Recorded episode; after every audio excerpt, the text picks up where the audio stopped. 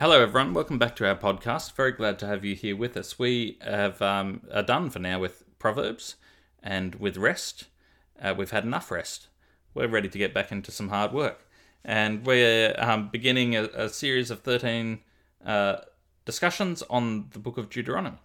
My name's Cameron, talking to you from Launceston in Tasmania. Yeah, g'day, everybody. Ken here. And I'm Luke. And I'm Lachlan from New South Wales. Now, the quarter uh, in the Seventh Adventist lesson quarterly uh, this next 13 weeks is on Deuteronomy, except for the first one, which is all about uh, the context of Deuteronomy. It sounds, the cynical side of me uh, says that that sounds as if they only had 12 discussions and they had to fish around for for an extra one. But perhaps I'm being unfair on them. Certainly, there there is merit in discussing in discussing the the context of anything before before you sort of dive into the topic. And I it just so happened that I preached a, a sermon last week at Launceston that ended up in Deuteronomy. So uh, I have the notes here in front of me, and it does provide some interesting context, but it also um, begins with a fantastic question, which was asked of me by my son. He we had read through the story of the ten plagues, and he said, "Why?" His question was, "Why did God want to send the plagues?" Because he hardened Pharaoh's heart so that he could send the plagues. And that's a good question. That's a better question than the one that is often asked, which is why did God harden Pharaoh's heart? Mm. And I mean, the, the, the, interesting thing about that, um, uh, Cameron, is that uh, often we uh, cut the question off at the knees uh, because we say, well, of course, God didn't want to send the plagues, or we say, of course, God didn't actually harden Pharaoh's heart. So we we, we start there and we say, well, actually, the premises of the question are, are not right. What do you say in response but then to you, that? you have the immediate follow up question, which is why does the Bible say God said God did that? if he didn't. That's one good response. Um, yes, but in this particular narrative, and there are other places where it says God did things, mm. uh, where I think we would. Why did God cause this man to be born blind? But the, I think we would say, in the case of the men born blind, that God um, didn't really cause actively, you know, intervene to cause that man to be born blind. I, I don't think you can apply the same I, strand of logic to the story of the Exodus quite as easily. I think I think to say that God didn't want to send the plagues requires you to modify the story in so many places mm-hmm. and to change to change what seems to be very essential elements of what's what's going on. At least, um, you know, God's mighty hand of deliverance is referred to so often elsewhere in the Old Testament, and the Exodus story is is such a formative narrative that that I think it's a difficult one to dismiss. Um, God God hardens Pharaoh's heart, then he kills off the firstborn of Egypt, and.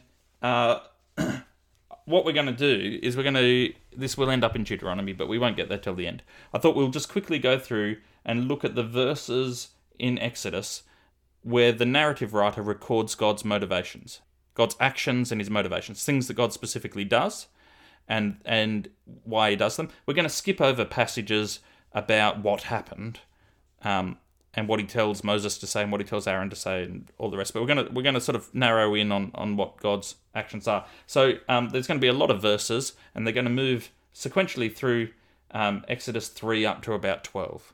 So I thought, uh, Locke, you should start with this one. It's, I know it's one of your favourite passages, and it's an idea that you've cited on this podcast previously. Do you want to read just some excerpts from Exodus three verse seven on? All right. So this is the. Uh encounter at the burning bush, by the look of it, and I'll read some excerpts from the message. God said, I've taken a good long look at the affliction of my people in Egypt.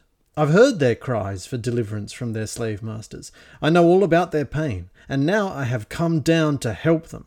Pry them loose from the grip of Egypt, get them out of that country, and bring them to a good land with wide open spaces, a land lush with milk and honey the land of the Canaanite, the Hittite, the Amorite, the Perizzite, the Hivite, and the Jebusite.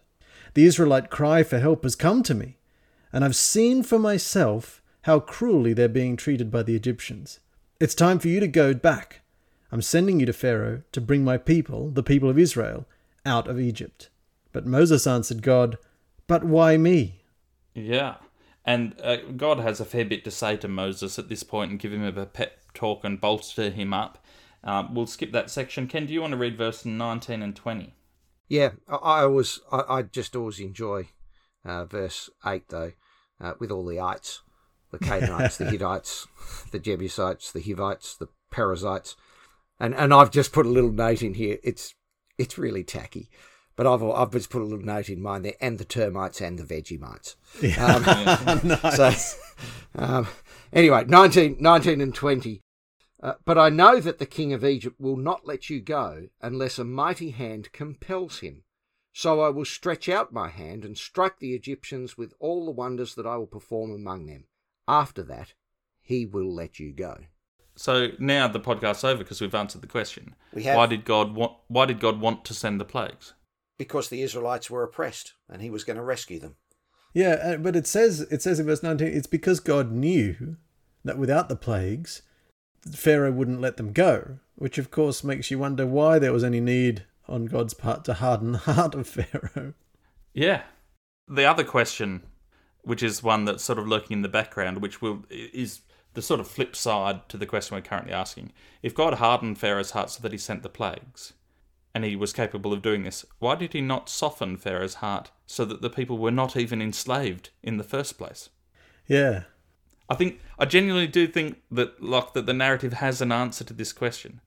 Um, and that we'll we'll find as we move through. I just want to point out though that you can't escape from it very easily because it's very premeditated. If we go uh, a little further on, Moses has goes back to Jethro and he says to Jethro, "I have to go to Egypt," and then he goes to Egypt, and on his way to Egypt, the Lord said to him. So I'm now on verse 21, but I don't have the chapter in front of me. What chapter is it? Four. 4 verse 21. Um, the Lord said to Moses, When you go back to Egypt, see that you do before Pharaoh all the miracles that I've put in your power, but I will harden his heart so that he will not let the people go. Then you shall say to Pharaoh, Thus says the Lord, Israel is my firstborn son, and I say to you, Let my son go, that he may serve me. If you refuse to let him go, behold, I will kill your firstborn son. We're, we're going to. I'm just going to sidetrack this just a little bit here because the very next verse is a fascinating one. The very next thing that happens is at a lodging place on the way, the Lord met Moses and was about to kill him. Yeah. yeah, I was noticing that I, I needed my seatbelt on to avoid whiplash right there, Ken. Um, uh, so how how did that come about?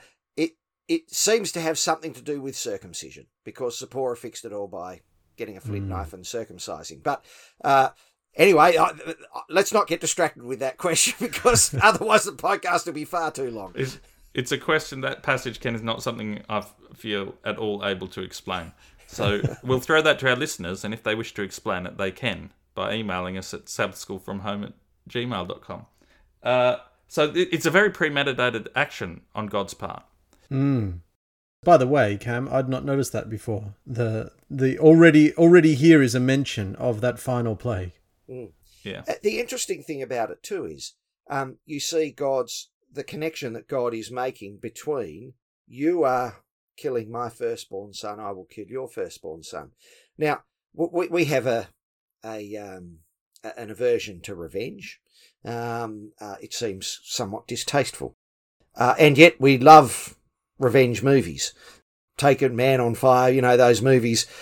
Th- th- there's a real uh, there's a sense of of, of justice that, that you, you get in, in those movies. And, and I think, I I wonder whether or not maybe you see a little bit here of those things, you know, an eye for an eye, a tooth for a tooth. Uh, there, there is a sense in which one can at least say, well, if the punishment needs to be proportional to the crime, then there's a way in which this is so. Uh, and, and when you look at the, the, the other part of it, um, how many of the Israelite children were killed? Yeah, I was thinking about that because the the story of Moses, of course, begins decades before this, when Moses is saved from the destined destruction by that basket in the river. And I'll w- we a point is often made that the plagues refute Israel's gods, uh, not Israel's gods, Egypt's gods. Um, they worship the sun, so the sun's darkened. They worship the Nile, so it turns to blood, etc., etc. Um, as far as I know, they did not worship their children. So the plague on the firstborn is it doesn't seem to fall into that category. And I do kind of like the idea, in a sort of a odd way, of God saying, "Well, yes, I need to establish my identity as a preeminent God, but the thing that concerns me most were all those babies you threw into the Nile." Yeah. That's that really gets me cross. I mean, the fact that you're worshipping frogs and other things that's unfortunate, but but this is something that is will will be the climax. We try to have it both ways. Why doesn't God intervene when there's pain and suffering happening in the world? Why doesn't he step in and do something? Oh, what he stepped he stepped in and done something. Now, He stepped in and done something in circumstances where, if in our modern world we saw this happening, there would be peacekeepers from the United Nations intervening, at least if it was in an area that was oil rich. You know, th- this this would be uh, international outrage at the genocide that the Egyptians were uh, committing and it would be expected that something would be done about this. Yeah. And it's not an eye for an eye and a tooth for a tooth because the Egyptians killed every male child and, and oppressed the Israelites. The story begins with the Israelites' cry. There's a multi generational oppression. And God does not kill every Egyptian child, just the firstborn. So that's, I mean, this doesn't solve the problem that we were talking about earlier, where, where it says in the verse that we just read, uh, right at the start of the story, I will harden Pharaoh's heart. If he refuses to do what I want, I will kill his firstborn child. I, that that is still makes it uncomfortable. But there is, in the context of what's happening in the story, it's not the only uncomfortable thing that's that's in this story. There's the decades of oppression, hmm. and extra elements get brought into this story that are not there at the start. The start, the motivation's quite clear. God says, I will want to rescue my people, and it's going to be hard. I just know it'll be hard, and I'm going to have to do something pretty spectacular. So hold on to your hats. And then when Moses goes to see Pharaoh, Pharaoh introduces a new element. And uh, he Pharaoh says at the start of chapter 5, who, who is the Lord that I should obey his voice and let Israel go? And from this point on in the story, God, when he does things, when he brings plagues, he says, I will bring the frogs or the gnats or the hail or something, and, and then they will know that I am the Lord. Well, It's interesting, Cam, because you just read the first part of the the verse two, which was Pharaoh's question. He follows up his own question with his own answer. He says, "I do not know the Lord, and I will not let Israel go." So Pharaoh makes his intention, states his intention very clearly there at the outset. I will not let Israel go, um, uh, and and so and, and he maintains that intention right throughout. Indeed, even after the first plague, um, uh, so even after the very last plague, where he relents and lets Israel go, he changes his mind again, or indeed he simply reinstates his original intention that he stated right here at the very start. So letting them go was a brief interlude in an otherwise set will uh, and determination. And uh, it's worth pointing out that at the moment, although God has said that he will harden Pharaoh's heart, he hasn't done it yet. So this, this statement that Pharaoh makes is his own statement. There's no suggestion in this statement, right at the very beginning, before the plagues start, that God's done any hardening of Pharaoh's hearts. What happens after the first plague? Let's skip through and have a look. I think it's worth doing. Well, what happens after this, the snake, when the staff turns into a snake? And I'm looking now at verse 13, but it's Yeah, it'll be chapter 7, verse 13. Uh, so after the snakes, Mm. Aaron's staff swallowed up their staffs, yeah. yet Pharaoh's heart, heart became hard and he would not listen to them, just as the Lord had said. Okay. Uh, there was a verse that I missed in verse 3. Verse 3, God re, uh, states his intention again to harden Pharaoh's heart and that he's going to do mighty acts of judgment. But in this time, he adds a phrase. So he says, I will harden Pharaoh's heart, I'll do mighty acts of judgment. In verse 5, it says, The Egyptians shall know that I am the Lord. And that's a new hmm. addition, but that's in response to Pharaoh's question. Yeah. So what we see here is so far in the story, although God has stated his intention to harden Pharaoh's heart, he's not done it yet. At the moment, he's giving Pharaoh some freedom to decide how these negotiations take place. God is behaving as an agent, at this stage at least, as an agent, free agent amongst free agents. Mm. Pharaoh says, uh, "Well, who's the Lord?" And God says, "All right then.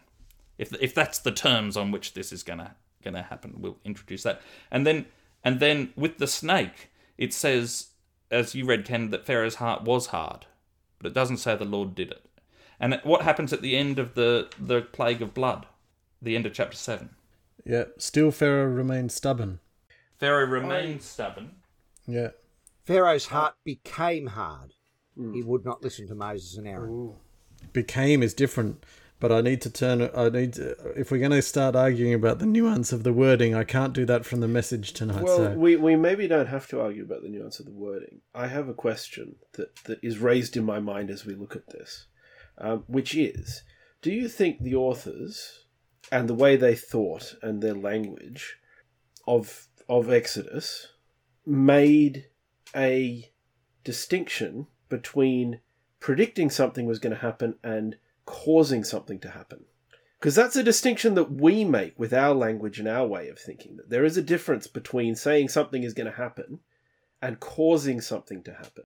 And Luke, when we say we have free will, no one who believes in free it always amazes me the people who argue against free will um, use arguments that no one who has ever believed in free will would ever disagree with. They say how people are statistically predisposed to act in certain ways. Well, that's what a personality is. You know, I I walk I walk into a bookshop or I see a movie or something and I say, ah, Luke, Luke would like this. That that's a limitation on freedom. In fact, we have heaps of limitations on freedom. I see an aeroplane and I say, ah, Luke would like this. It's a ten million dollar private jet, but I know that he won't buy it. I know that he won't buy it. Um, So have you have you in in the minds of the Old Testament authors caused me not to buy it? well, well, in this case, Luke, that there Because if so, Cam, interest- I have I've got I've got a I've got uh, a problem. yeah, yeah. We have to have words. yeah, yeah, yeah. Because I wanted a ten Um, million dollar jet, and you've just prevented me from buying one. but but uh, the fact that Pharaoh said, the fact that God said in that earlier verse, "I know that Pharaoh won't let the people go unless I do mighty signs," hmm. is is not necessarily a limitation on free will, except the sorts of limitations we all have by being a person, a personality, like a a character. We have a character trait. But in this hmm. passage, Luke, it is actually interesting that in the different plagues, distinction is made about causation. And at least I checked three translations and they all made a distinction. So if you look at the end of the second plague, it doesn't say that Pharaoh's heart was hardened, which is what it says in the narrative so far. What does it say at the end of the second plague? Ah, yeah. Well, I've now turned to a to my New American Standard Bible, which is a very literal translation. But when Pharaoh saw that there was relief, he hardened his heart and did not listen to them, as the Lord had said. And I think there's, there's a subtle point here. Pharaoh's the king of a powerful nation, and someone's just turned up saying to let the plagues, uh, the, the the slaves go free. Of course, he's going to say no. There's an instinctive gut reaction. You know, hmm. there's an automatic response. If you stepped out your front door and someone threw a, a cream pie in your face unexpectedly, your actions over the next few minutes are not going to be totally consistent with rational thought, perhaps. I mean, there's going to be an element of just response in that. Hmm. And so, what's happened so far is that Pharaoh's heart was hard, but after this plague, it says he hardened his heart. Well, I was going to comment on the fact that the, the narrative has set us up because way back at the burning bush, God has already told Moses, Look, I know a thing about this Pharaoh. This Pharaoh is going to be pretty stubborn and is not going to want to let you go. And then when we first meet Pharaoh, Pharaoh says, I don't really know this God. I'm not going to let you go. So, so we, we right away we see ah, there's a power struggle here, and there's an imbalance in the power struggle right up front because Pharaoh doesn't know anything about this God, but God seems to already know a fair bit about this Pharaoh. Yeah, and yeah, exactly. Um, but but God, and uh, the other thing that's worth noting, like, is that God begins with plagues that have a very minimal impact. It's uncomfortable to have frogs around the place, and to have the river turn to blood for a few days, And it's a bit amazing to watch a staff turn into a snake in front of you, but it doesn't really cost you. It's not like it's not like losing all your livestock or all your crops or your mm-hmm. firstborn son. So uh, the order of the plagues is in order from from least long term consequence to most long term consequence, loosely. Mm. So mm. God God is actually saying there is an imbalance of knowledge here, and I'm I'm going to work to rectify that. I'm gonna I'm going to teach Pharaoh who I am, and I'll choose to do it first in ways that are spectacular, but that don't hurt anyone too much. Yep. And if, there is a verse that we'll come to later on, halfway through the plagues, where God says to Moses, Go and tell Pharaoh, you're playing with fire. Don't you realize that I could have just wiped you all out from the start? There are two very interesting uh, uh, directions that those observations take me to, Cam. Uh, One is uh, going back, probably going back in time, to the story of Job and looking at the parallels between the experiences of Job uh, and the plagues. Uh, now, they're not complete parallels, but there's certainly boils and there's certainly the loss of children. Um, and there's certainly uh, the damage to livestock uh, and animals. So it's interesting to see those parallels there um, in in the book of Job. I'm not sure what to make of them. I, I simply raise it as an observation. The other very interesting thing is, uh, and it comes from a hymn, uh, which I think has its basis in uh, in uh, the scriptural narrative about the Garden of Gethsemane, and that is, uh, yeah, when was it Peter raised his sword to you know and cut off the uh, high priest's servant's ear, and Jesus said, "Look, put put that away. I've got tens of thousands of angels I could call down uh, and sort this out if I wanted to." Um, uh, but that's not how this is going to be resolved. Uh, so, in a sense, by God, God, God is saying a similar sort of thing here in his interaction with Pharaoh. Mm, Yeah. And we haven't quite got there yet. I, the reason why I brought it up is because I'm worried that I'll miss it in my enthusiasm when we get there. Um, but the, but God says to Pharaoh in this process, "I've exercised restraint," which is not something we associate with the ten plagues. So and and it, it produces an effect at the end of the third plague. So I'm looking at verse 19 of chapter eight, I think. Yep. Third plague, Yep. the gnats. Yep. Um, does does God's action uh, produce any positive effect among the Egyptians? Very interesting. The magician said to Pharaoh, This is the finger of God. "Yeah, Yeah, who that's hardens- interesting. who hardens Pharaoh's heart this time?" It is simply said to be hard, but Pharaoh's heart was hard, and he would not listen, Yeah, just as So the there- Lord had said. just as the Lord had said. Yeah, which is interesting. There's, it's interesting that they don't describe the hardening of the heart in the same way, and a hmm. difference must have been made for some reason. What about the end of the fl- flies? Um, the Well, the flies the is interesting because this is the first one where Pharaoh does sort of relent. He says, he says, you know, make supplication for me. I will let you go into the wilderness to to sacrifice. Only don't go very far away. So then Moses went out from Pharaoh, made supplication to the Lord. The Lord did as Moses asked, removed the swarms of flies, but Pharaoh hardened his heart this time also, and did not let the people go. So it has an effect more profound on Pharaoh, but once the once the, the disturbance is alleviated, Pharaoh res, defaults back to his hard heart state. I think there's a very interesting psychological uh, element of the, of the narrative, and, and it's a comprehensive one. And, it, and it, in some ways, it addresses the question that you raised, Luke, um, uh, because it's covering the fact that Pharaoh's heart is hard, as a matter of fact, without necessarily dealing with the question of causation.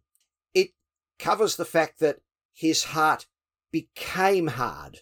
Um, uh, it as a uh, just as an objective fact, it, it became hard. Uh, it covers the fact that Pharaoh was active in the hardening of his heart. Um, It also, interestingly, covers God's uh, interaction with well, it covers his foreknowledge of the fact that those things would happen, and it also covers his interaction with a hard heart and a choice to have a hard heart. Um, it at least covers that. It maybe that's what's being referred to as God hardened Pharaoh's heart, or am I being a little too easy on God? Well, Um, well, it's certainly the case that we've gotten this far through the story, and God has not hardened Pharaoh's heart. God said He will, but He hasn't done it yet. And so maybe, maybe the reason why why didn't God soften Pharaoh's heart, and and make him just spontaneously let the the slaves go free? Why why did He harden the heart to send the plagues to set the people free? What if the answer to that question is uh, because that's what Pharaoh chose? Well, in in which case, uh, how is it that the Bible can say God made it happen? Well, the reverse is an interesting perspective, and I've thought a- a lot about this, Ken, based on a comment that you made. Um, we claim that the reverse can happen in the Christian faith. We claim that we can come to God and we can say, Take away my heart of stone, give me a heart of flesh. Um, soften our hearts. And we, we come to God and we pray to God and we say, I, I do these things and I don't want to do them. I want to be a better person. Can you be active in my life? I've made this choice, but I, I don't have the capacity fully to realize this choice.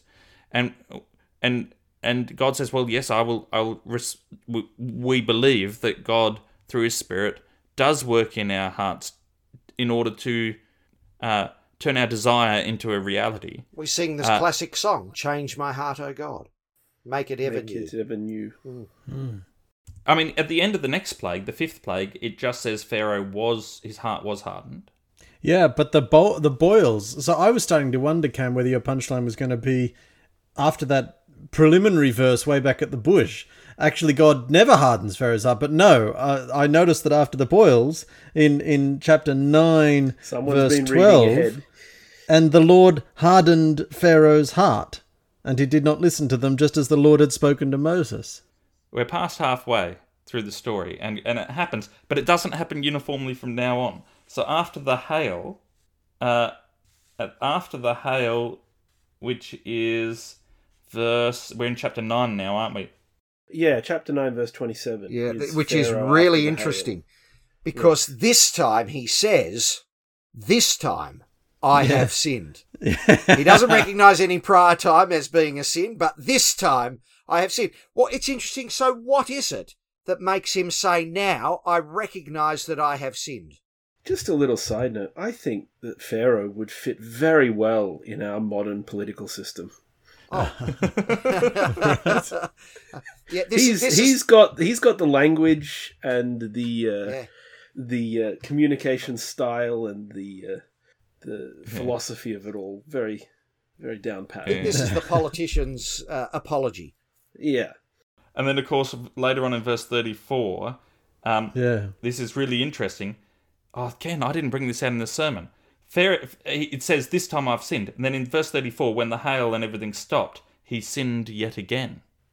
It's, it's it's even more interesting, Cam. Moses was not fooled in verse 29 and 30.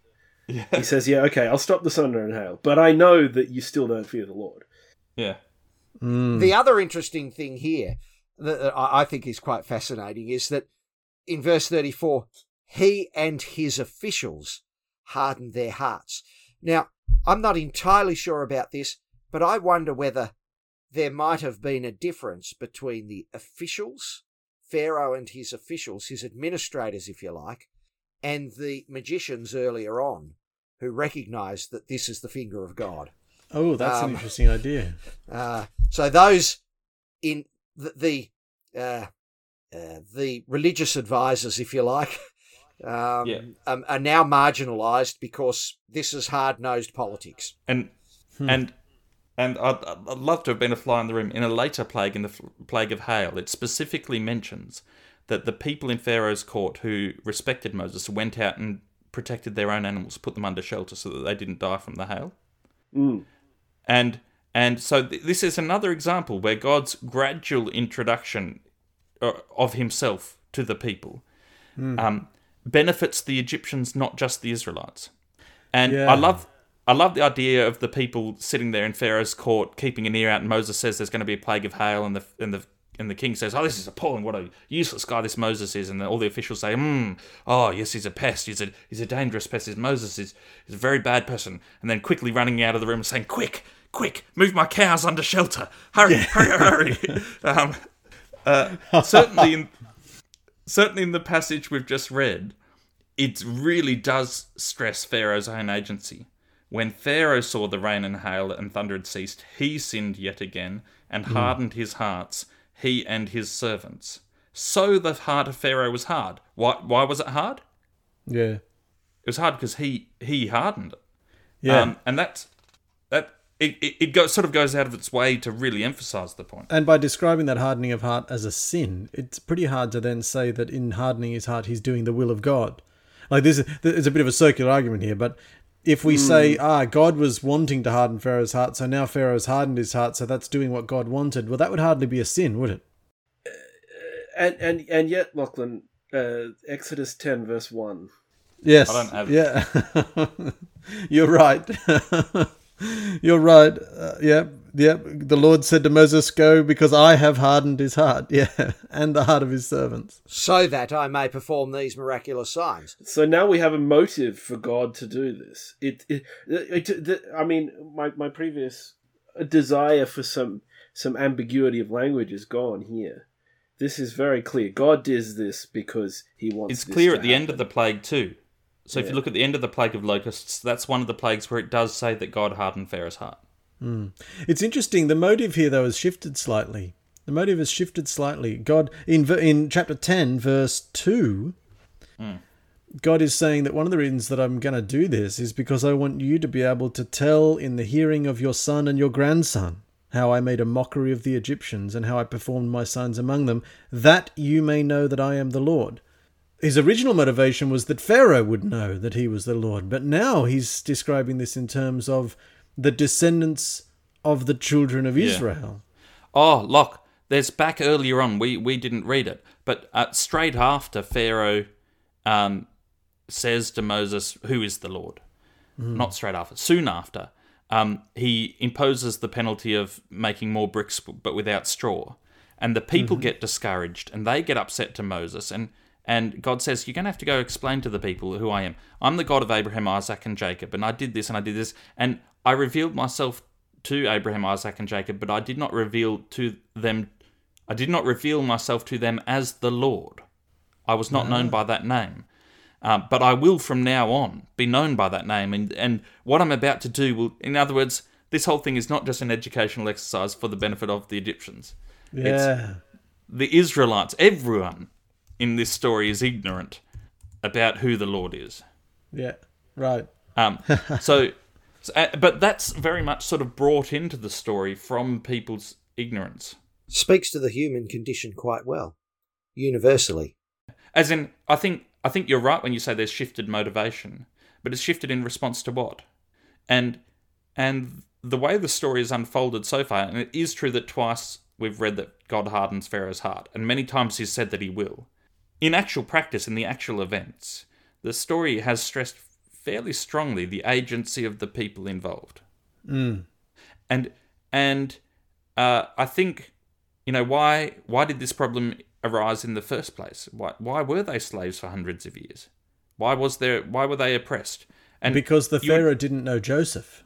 yeah, but God God seems to have created a universe in which things have consequence, Yeah. and and He's decided to respect that. And and and when He says, um, and I think we have skipped it, we've missed it in my enthusiasm because I'm leafing through bits that I've scribbled notes on. But where's the one where it says, "I could have just killed everyone in Egypt"? Yeah, that I think we have skipped that. Um, chapter 9, verse 14, 15. For if by now I had put forth my hand and struck you and your people with pestilence, you would then have been cut off from the earth. But indeed, for this reason, I have allowed you to remain, in order to show you my power and in order to proclaim my name through the earth. I, I- I'd be very interested to hear from a, an Old Testament scholar, a Hebrew scholar, um, to what to what extent the the ancient Israelites believed that God as the creator, um, therefore causes everything to happen. So everything that happens is done by God. Because as you said, Cam, he created a system that has cause and effect. But he is the origin of, of all of it. And in that sense, I agree with the mindset. If if the pain and suffering happened because they were free agents, as in as in, I don't have to I don't have to say that God willfully decided and intervened to have the slaves and all the rest of it. But if but if they were there because they were free agents, anything that happens in the world, it ultimately has to be God's responsibility because He created a world that was capable of producing those events. Mm. And he created free agents. And uh, I mean that's that's a very core Christian belief that God created free agents. There's a sense in which I find that explanation of the cross so much more satisfying than a penal substitutionary atonement, atonement model. It's it's God saying, "I will be here in the world and will interact with the world and will experience myself the consequences of this world for which I am responsible." Side, side, quick side note on on our our shared distaste of the penal substitution model. A, a listener of the podcast has given me a book recommendation for us, Oh, good. um, which I will I, I'll maybe share at the end. Well, I can mention the name now. It's called "Healing the Gospel: A Radical Vision for Grace, Justice, and the Cross." Oh, fantastic. Uh, for anybody who wants to look it up, um, we can maybe talk about it more after. All right. Yeah. Uh, I, I- and, and at this point, I think uh, this is a this is a poem that you put me onto, Cam, um, and and it's it's one that is very disturbing, but addresses this issue in a very artistic way. It's called Friday Morning by Sydney Carter. I'm going to read it. It was on a Friday morning that they took me from the cell, and I saw they had a carpenter to crucify as well. You can blame it on to Pilate, you can blame it on the Jews. You can blame it on the devil. It's God I accuse. You can blame it on to Adam, you can blame it on to Eve, you can blame it on the apple, but that I can't believe. It was God that made the devil and the woman and the man, and there wouldn't be an apple if it wasn't in the plan. Now Barabbas was a killer, and they let Barabbas go. But you are being crucified for nothing that I know. But your God is up in heaven, and he doesn't do a thing, with a million angels watching, and they never move a wing. It's God they ought to crucify instead of you and me, I said to the carpenter hanging on the tree. To hell with Jehovah, to the carpenter I said. I wish that a carpenter had made the world instead. Goodbye and good luck to you, our ways will soon divide. Remember me in heaven as the man you hung beside. Hmm. Quite confronting. Yeah. I think that one of the most profound messages of the story that we have in the in the opening of the Bible in the start of Genesis is that for some reason and it can at times be extremely difficult for us to understand exactly why but for some reason this free agency that you're talking about Cam is actually profoundly central to what God is doing Do you, do you know what I thought also, lot? I thought also about um, the passage that we've discussed a long time ago in a previous episode in the story of the flood, where it says that God was sorry he made the world. We always treat that as if he was pleased, and then he got to a certain point where he said, "Right, that was the straw that broke the the divine camel's back. I've had enough. I've changed my mind." But what if what if it's the case that whenever he sees people using their agency to harm other people and to make the world a worse place, he is sorry that the world was made. But whenever he sees people doing the right thing, he is happy. In other words, what if the statement is saying this sort of misconduct and mistreatment of other people makes me sorry I made the world because um, it would be better not to not to be than to be that sort of person. yeah and, and and there's a sense in which God is both joyous and sorrowful uh, at the same time with this world that He's made.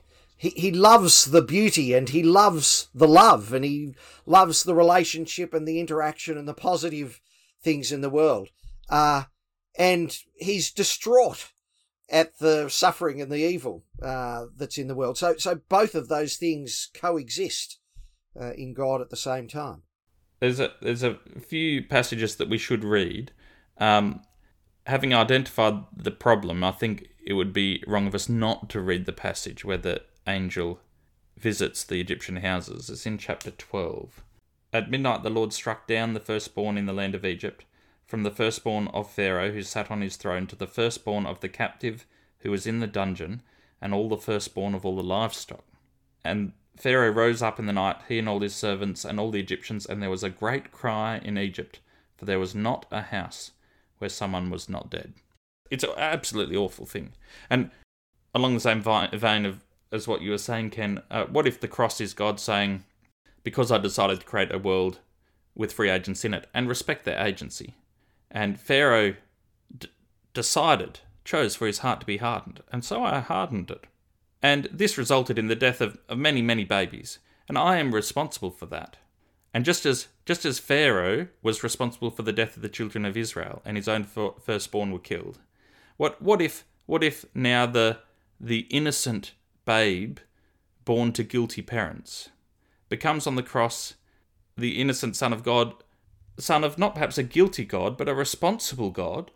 If if you if you said if you said the charge is that many awful things happen in this world, then God would plead guilty. And and and yet, Cam, the the death of the Israelites' firstborn at Pharaoh's hand, on Pharaoh's instructions, was unquestionably a choice of Pharaoh's. You can say that the death of the firstborn of all of Egypt was also a result of the choice of Pharaoh, in that he could have let the Israelites go at any point up until now. But the act of killing, in this case, was not a natural event, it was not an agent of mm. men, it was directly done by yeah. God.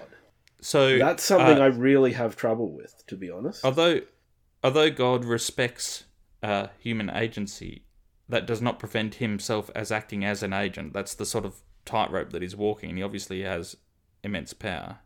There's other elements too where huge violence is done, and they can't all be explained away. Something which is a much easier story to cope with is, of course, the story of David and Goliath, where Goliath turns the conflict between nations into a conflict between their gods. Hmm. And David says, All right, well, that's easy. It's easy. If, it, if it's his god against our god, then our god's better, and David goes out and wins. And, and the, that that sentiment is one I would like to apply to this story, and I think in essence it does. It is though much more complicated because the babies involved are not the the adult Goliath making making their own choices. They are not. But I do think party.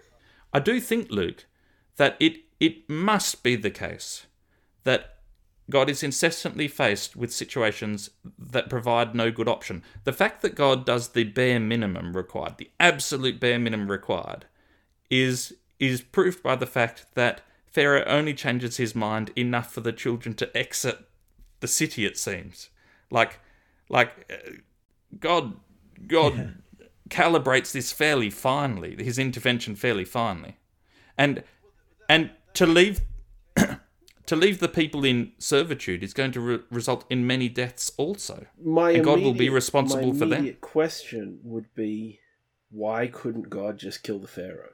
If he's, he's so capable of killing people in, in order to let the Israelites go free, just kill the Pharaoh.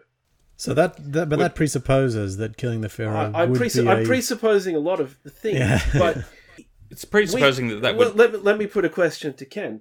Um, our our flawed human justice system do do we admit or do we allow in any way the punishing of innocence in order to hurt the guilty or in order to achieve a certain outcome within our society i.e.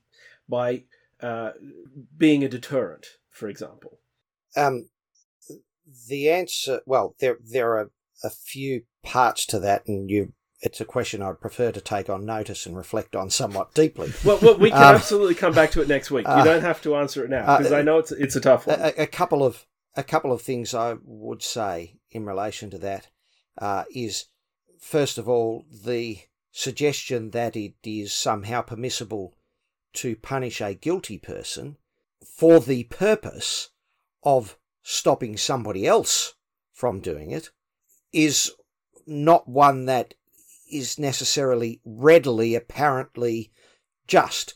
Uh, indeed, C.S. Lewis wrote an essay on that in which he said it is not just. Um, it is only just to punish the person to uh, for the crime that they committed, not in order to achieve some other societal objective. But um, uh, put that to one side. Uh, the the answer to the question is, in part, yes, we do allow the punishment of innocence, because we set a standard which, in human terms, permits error, um, uh, and it is possible for an innocent person to be convicted and for the law to view them as guilty because the correct procedure was followed in order to ascertain whether those who were making the decision could properly be satisfied of guilt. The law does not um, say, as a matter of fact, that person was guilty.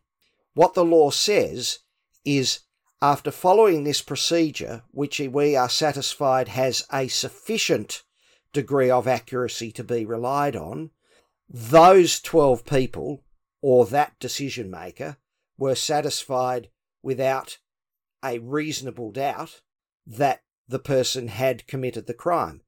That does not mean, as a matter of truth and fact, they have committed the crime. So, in that way, the system does allow the punishment of an innocent, and and it is unavoidable that that occur in a human system because we are not omniscient, even even corporately. So so that's a partial answer to the question. So the answer is sort of yes, but I'm not sure that it really goes to the heart of Well, what you're asking. Uh, well, I, I would say it, it's it wouldn't be considered a desirable outcome. Oh, it's, certainly it's more not considered in it an inevitable necessity of the fact that our knowledge and our ability to prove things conclusively are, are, are limited.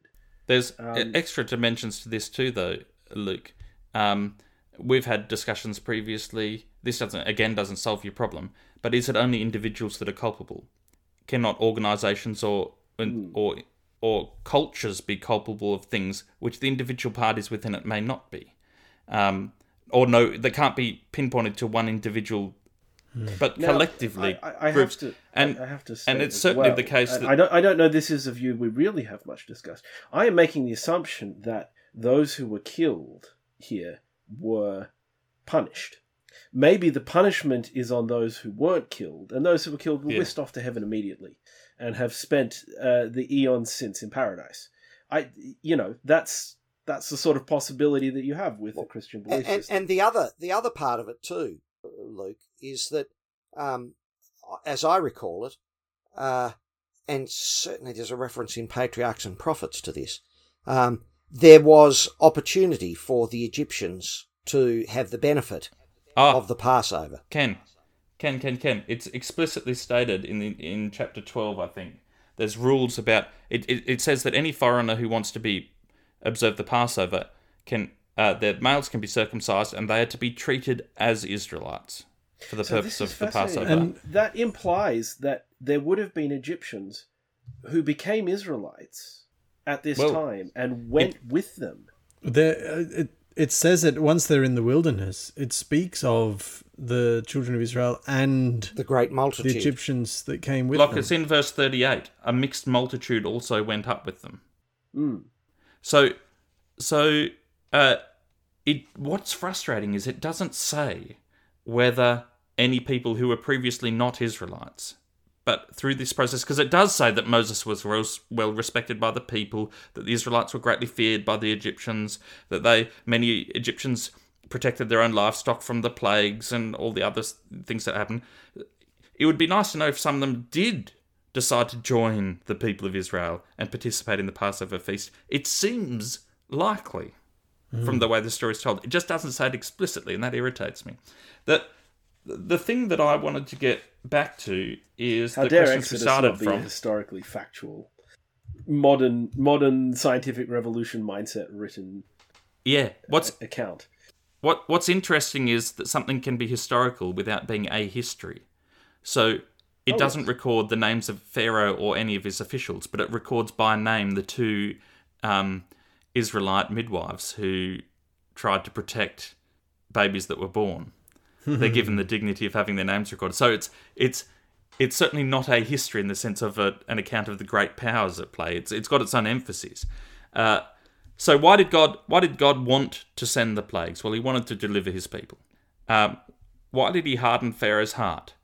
It doesn't seem from the account, even though he knew that he would, it doesn't seem that he hardened Pharaoh's heart until Pharaoh had already done it at least twice. So he he, he honoured Pharaoh's choice to have a hard heart, in the same way that he can honour our choice for him to soften our hearts. It certainly doesn't seem to be overriding. It doesn't seem that Pharaoh would have objected in any way to the hardening of his heart. It, there doesn't seem to be God imposing his will on Pharaoh. That's that's not the way the stories It's not inconsistent with Pharaoh's own choice. The plagues seem to be carefully calibrated to, as much as possible, win the Egyptians over, and it seems to have enjoyed some success, and it certainly uh, is not ex- excessive, at least in God's view. God says, "I could have done a lot, a lot more." And the the punchline, I think, is where we're going to turn to Deuteronomy. When you look at this story, what does it mean? I mean, that's what we're really getting to. What what I don't want to know what happened. I want to know what does it mean. Does it mean this? You could imagine it, the story being told in subsequent generations among the Israelites this way: We have a God. We were slaves in Egypt, and our God came down and just absolutely obliterated. He zapped them, and we've got a fantastic God, and He's on our side, and He's against them. And whenever anyone comes to oppress us, He's going to step in, and there'll be hail and frogs and blood and and go and kill all their firstborn. It's great to be us, and it sucks to be you. Like that's that's a very that's a very um, just on the events that happened. That's a sort of legitimate way that story could have been I, remembered. I honestly thought you were about to say that's a very Adventist way to interpret the story. all, all I'm commenting on is that it is a very, very easy trap to fall into, isn't it? The feeling of I must be special. God is on my side. God, well, this is exactly this is exactly what God steps in and specifically reverses it, and He does it in many places. But the place I want to pick up is the one that we've already talked a lot about in recent episodes, but in Deuteronomy five, in the Sabbath commandment. So when God's saying, when I want, when you look back on this story and you're trying to decide what does it mean, this is how you are to remember the events. This is this is the essence of what the story means. Uh, this is this is what it's about. What it's about is this: you were once slaves in Egypt. You were oppressed, so you must be kind to other people. In the Sabbath commandment, you're to give your servants rests. You're to give your alien within your gates rests. You're to give your animals rests. Male and female servants, visitors, everyone is going to have rest. And it's not the only place in the commandment uh, that this phrase is used. Many times it states, because you were once slaves in Egypt. Therefore, don't buy and sell the land in perpetuity, because it's not yours, it's mine, and I delivered you into that land, and you're not to build a society where the rich get richer and the poor get poorer, because you were once slaves in Egypt. You should rem- you should remember what that's like. In other words, God's not sa- God's saying, "I'm not on your side. I'm the, I'm on the side of anyone who is oppressed." Mm. So what what the story means is Pharaoh hardened his heart and he oppressed you, and I had to step in to do something about that. Be careful you don't end up becoming like Pharaoh. Hmm. That's that's what the story means. Hmm. There's a very explicit verse, and I've used it in a sermon once before, and it, it literally says basically if you if you cause if you end up causing people to cry out the cry of of the oppressed, don't think that I'll come and protect you just because you're my people. I'll do to you what I did to the Egyptians. I'll come with the sword. You know, basically, don't be the the Don't be Pharaoh. oppressive empire power. Yeah, so um, the problem we have with the story seems to be the same problem that God has with the story. God's saying, "I'm, I'm not into this oppression stuff. That's that's that's not what I that's not what I want you to take from this story. Uh, it doesn't rest easy with me to see people exercising privilege over other people and persecuting them. Uh, you are not to do that. You are you, you are not to, to be that way. And and there's all sorts of morals to pull out. The idea that the idea that our choices can limit the options available to God is a terrifying one. We we ought we ought to think really carefully about The, that. the idea that Um, that our choices limit our options is also a terrifying one, and Yeah. and I think this story uh, illustrates that if we take your interpretation of uh, the way that Pharaoh chose, because the choice that he made before he even knew who God was, before he had even seen a snake, uh, set the course of the choices that he was to make in in the in, in the very end, where there was disaster waiting. In the very early accounts, Ken, it doesn't say that he chose. It just says that his heart was hard. It's only partway through the account that he begins to choose. There, I mean, there's there's a lot of depth to it. I mean, I don't think that that solves the problem. No, but but it it gives the problem a different context. God wanted to free the Israelites. Uh, Pharaoh didn't want them to go. God had God chose to work with that, or to, to respect it. He God acted as a free agent, but he respected Pharaoh's free agency. So then, the moral is, how will you use your agency? how should we then live?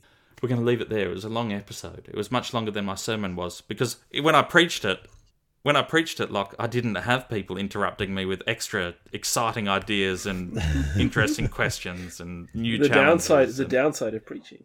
Yeah, yeah, yeah. yeah, exactly right, Luke. Exactly right. Thank you all for, for listening. We are going to have to wrap it up there. We're, we're out of time. If you have thoughts, please email them to us and feel free to share this podcast with anyone that you feel would benefit. We hope that you are all doing as well as can be done in, in, a, in a state of lockdown if you are. And uh, we look forward to, to things improving.